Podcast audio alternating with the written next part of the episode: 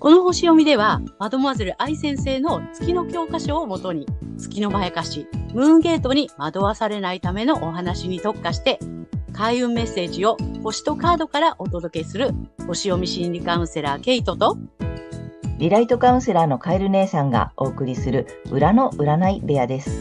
月星座の注意ポイントもお伝えしていますので、太陽星座と合わせてご覧ください。月星座がわからない方は、無料のホロスコープの作成サイトの URL を概要欄に貼っておきますので確認してください。月星座のムーンゲートについては、12星座別に詳しく解説している動画がございますので、ぜひそちらもご覧ください。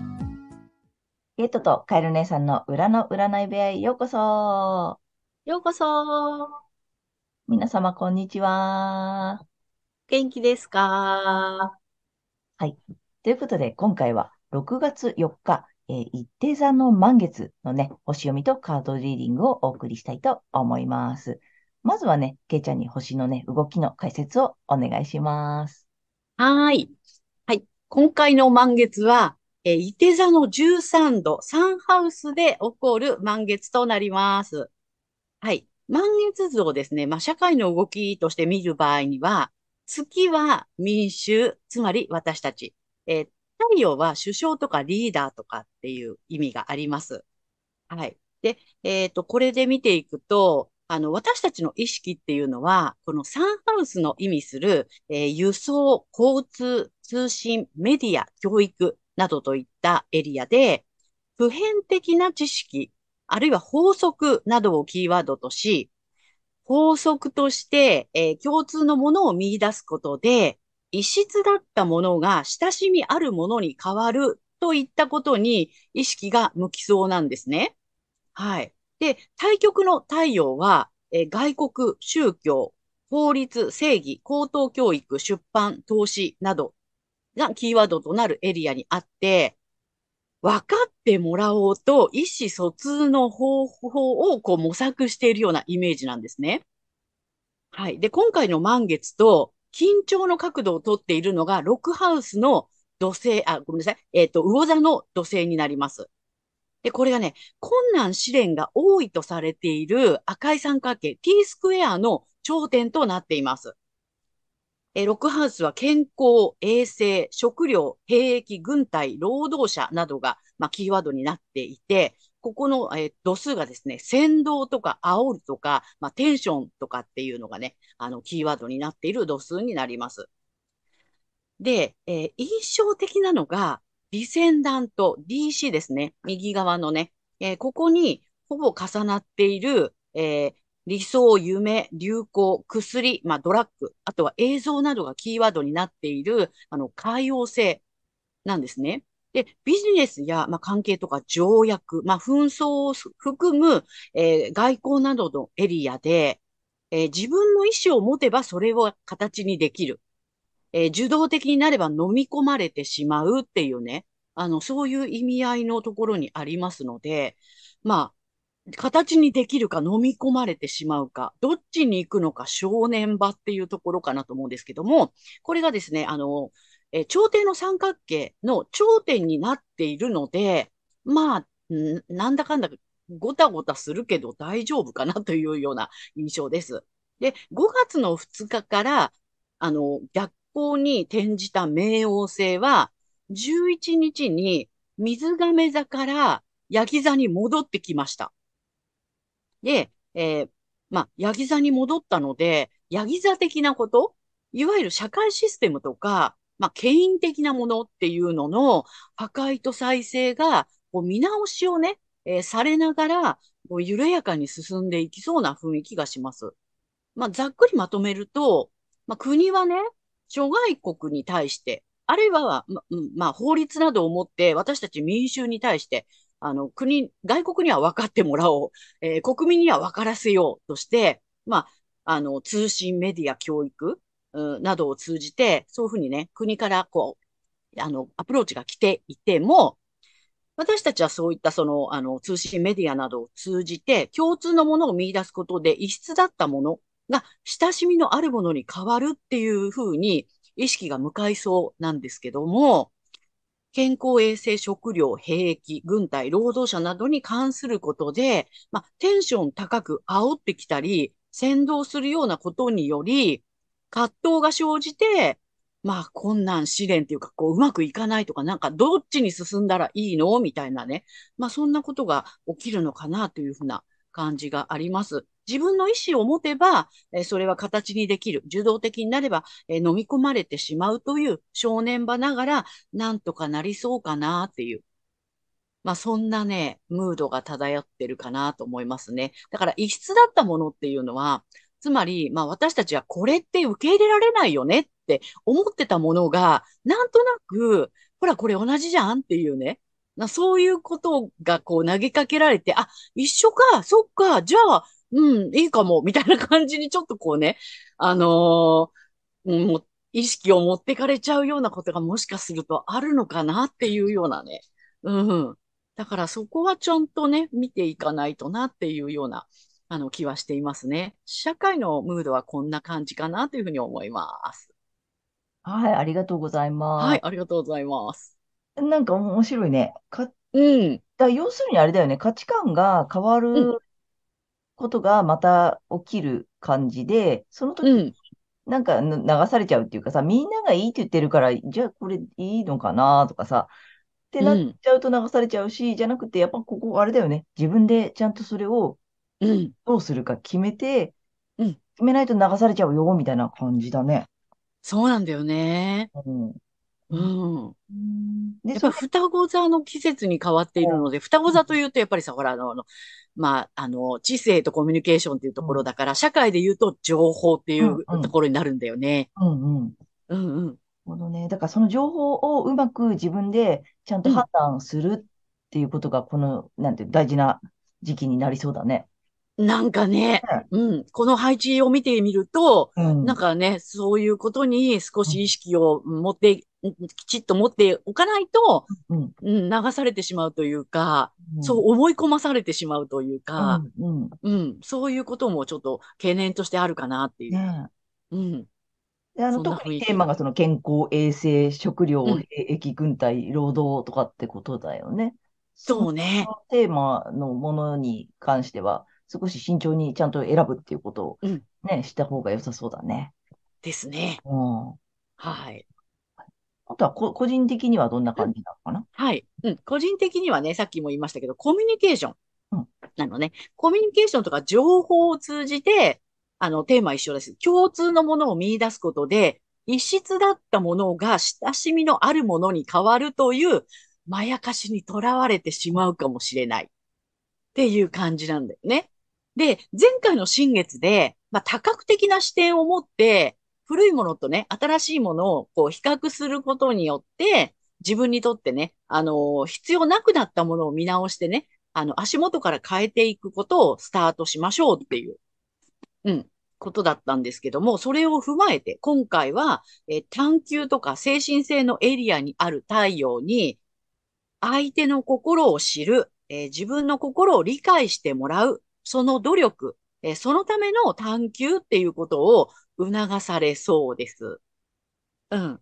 で、さっきも言ったんだけど、まあ、の、お羊座の季節には自分の気持ちをね、こう、はっきりさせましょうっていう感じでやってきて、で、大牛座の季節に、ま、じゃあそれを実現していくため、具現化のための行動を起こしましょうっていうことでね、促されてきて、で、今度、双子座の季節になって、え今度は自分のことだけではなくって、人とのコミュニケーションを図っていくというフェーズに入ってきたかなっていう感じですね。うん、なるほど、うん、自分、相手も知るし、こっちのことも分かってもらうという、うん、コミュニケーションに入ってきたかなっていう感じ。うん、第三者だよね。そうね。そうなの、そうなの。うん。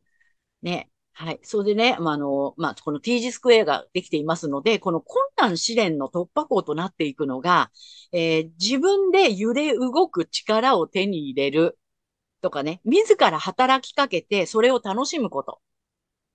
そして、初めは歯が立たなくっても、大きな硬い殻を打ち破って変革するっていうね、そのチャレンジをするっていうね、もうそれがもう突破していくしかないよ、みたいなね。そんな感じかなと思います。なるほど。ありがとうございます。はい。でね、前にもお話ししたけどさ、こうね、1年の十二星座ってさ、そのうん、年齢にも、ね、人の年齢期にも例えられてるんだよね。あ、そお羊座が赤ちゃんだったら、こう、だんだん成長していくか、なんていうの順番にう。うん、なってるんだよね。だから、えっと、赤ちゃんから生まれてきて、まず意思をうん、持って、えっと、おうん、羊座になって、うん、えっと、肉体を持って、うん、で、今双子座に入ったから、そろそろ、こう、他人うん。と関わってコミュニケーションも取っていくよ、みたいな段階に入ってるってことだよね。そうです、そうです。ね。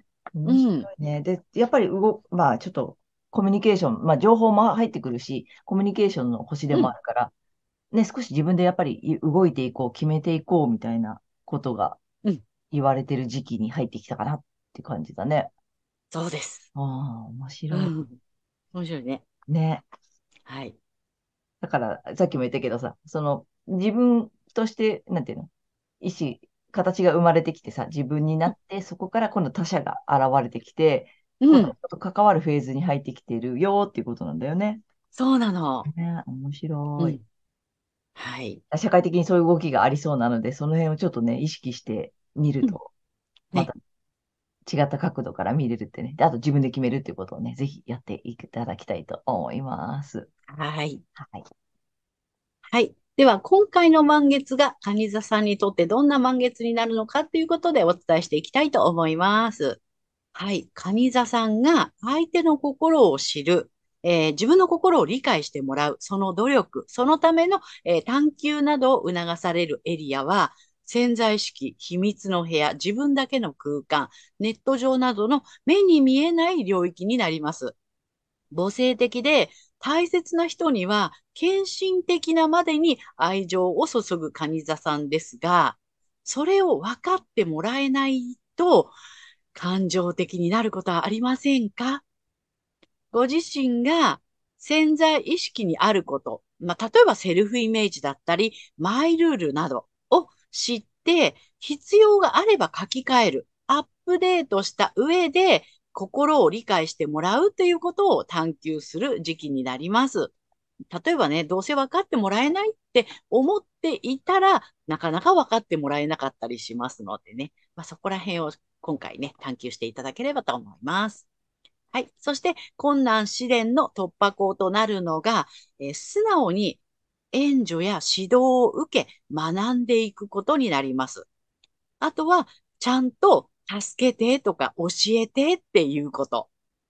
カリサさんはどちらかというとね、人のお世話をすることがね、あの、お好きで、自分からこうね、あの、助けてっていうのはちょっとなかなか言いにくいっていう方もいらっしゃるかもしれないんですけど、ここはね、突破口になりますのでね、もう行き詰まったらぜひやってみてください。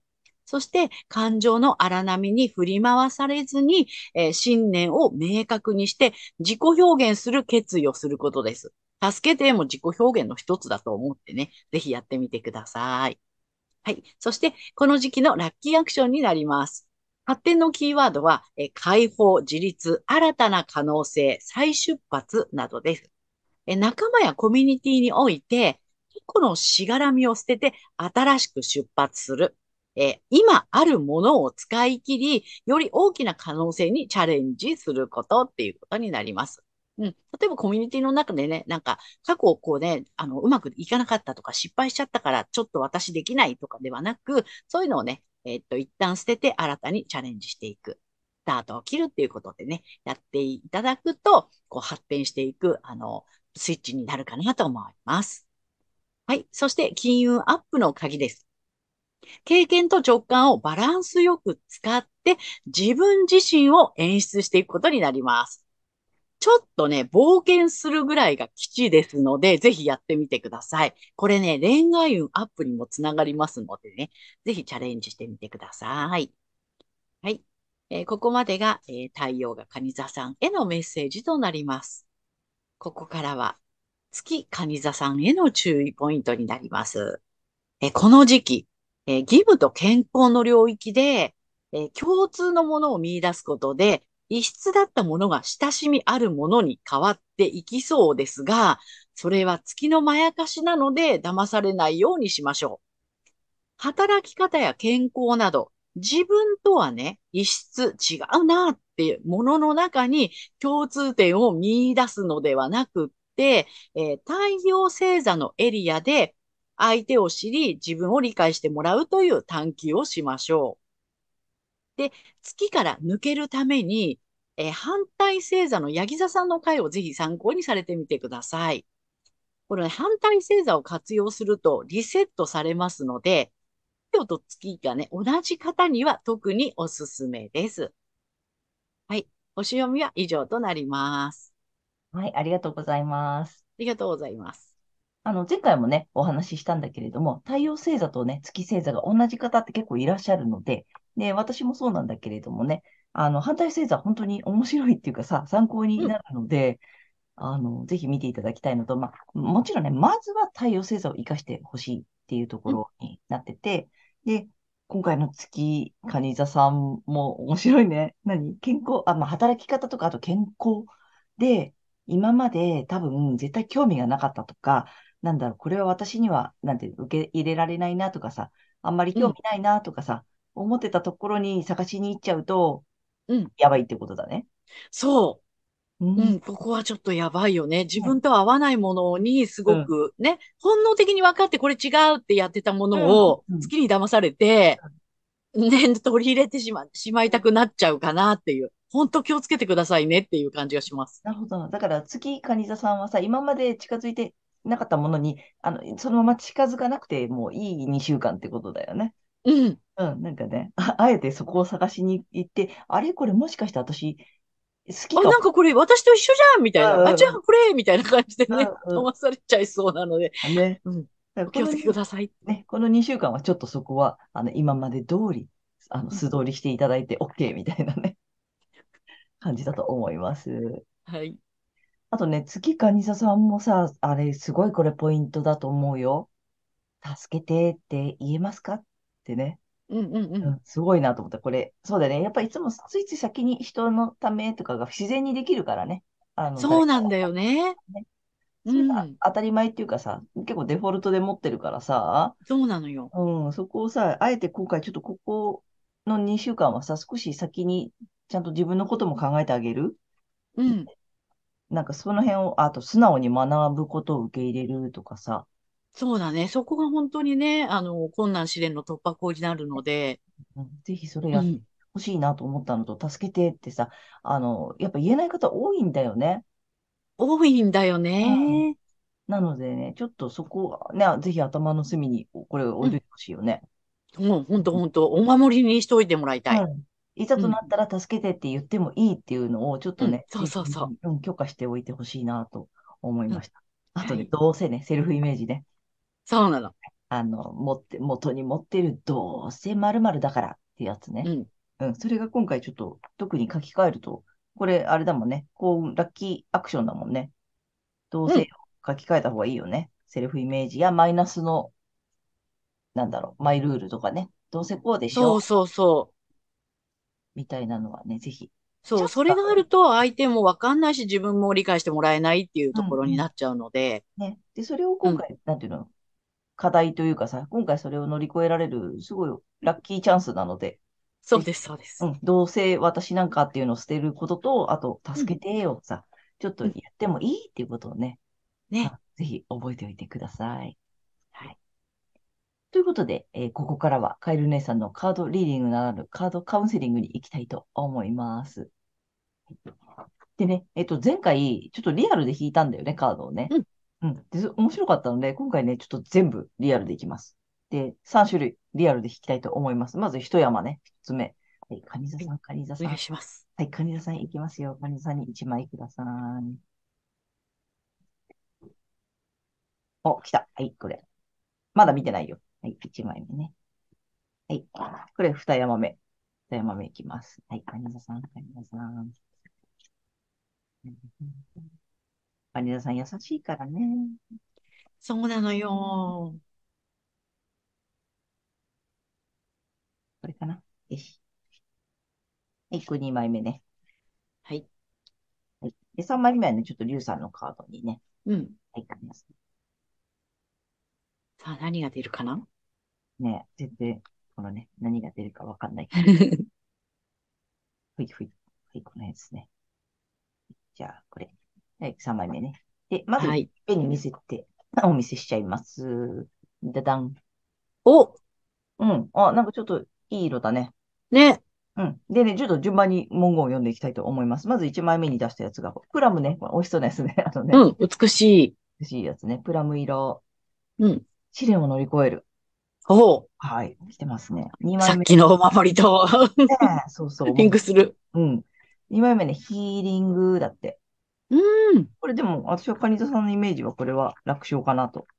うん、そうだね。3枚目のね、竜さんがね、祝いの竜と書いてね、祝、祝福の祝ね、祝竜さん。うん。祝竜さん、黄色いんだね。うん。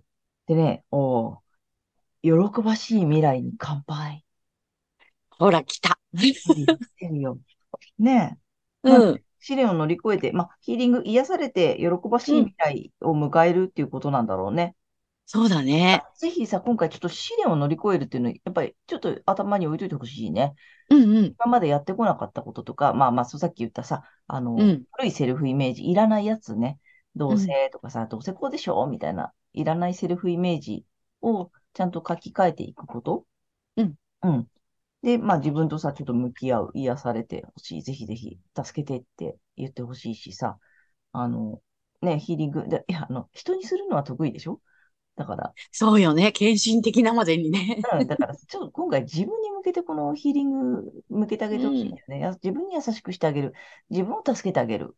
うん、ね、この助けてってやっぱり自分を助けるっていう言葉だからさ、自分を助けてあげることをちょっとさ、ぜひ意識しておいてほしいなっていうのと、で、そうすると喜ばしい未来に乾杯ですよ。ねえ。今回なんかコミュニティをさ、さっき私さ、すごく聞いてて思ったんだけど、コミュニティ、ちょっと新しいコミュニティ、うん、今まで過去のしがらみとかも。あ、うんうんうん。なんかもしかしたら新しいコミュニティに作り直す、まあ構築し直す。あ、それもありかもね。そんなイメージがね、すごく湧いたんだ。うんうん。やっぱ守っていくことがすごく得意でしょ？仲間とかさ、うん、その家族とか身内とかさ、お世話をしたりとか、その優しくしたりとかっていうのは多分普通にできる方たちだと思うので、なんかこう構築し直す？古いさ、その価値観を捨てた、捨てるときと同時にさ、うん、ね、古いコミュニティをちゃんと構築し直すっていうのもいいのかなって、なんかこのカードを見てて思ったヒーリング。まあ自分あ、確かに。うん、なんかね。うん。で、試練、その辺、まあ、そこをね、試練と取るかどうかだけどさ、まあ、それって、うん、あの未来のためなので、うん。ぜひね、喜ばしい未来に乾杯というカードが出ておりますので。わあ、素晴らしい。ね、ぜひ参考にしていただけたらと思います。はい。ということで、えー、カエル姉さんのカードカウンセリング以上となります。ありがとうございました。ということで、えー、今回は6月4日、えー、伊手座の満月から6月17日までのね、星読みとカードリーディングをお送りいたしました。で皆さんご自身の太陽星座の回を見ていただいていると思うんですが、あのぜひね、月星座の方も調べていただいて、その注意ポイントもぜひご覧になってみてください。またね、月のまやかしから抜けるためには、反対星座もね、ぜひ参考にしてみてください。ということで、けいちゃん、次回の放送は？はい。6月18日、双子座の新月となります。はい。いよいよ双子座新月来ますよ。はい。はい、ということでね、えー、チャンネル登録やグッドボタンいつもありがとうございます。ありがとうございます。えー、になっておりますので、今後ともよろしくお願いいたします。お願いいたします。えー、私たち二人の個人鑑定の詳細やブログ、公式 LINE のなどの URL は概要欄に載せてありますので、そちらもぜひよろしくお願いいたします。はい。では、ということでね、皆様素敵な2週間をお過ごしください。また次回の放送で会いましょう。またね。ありがとうございました。ありがとうございました。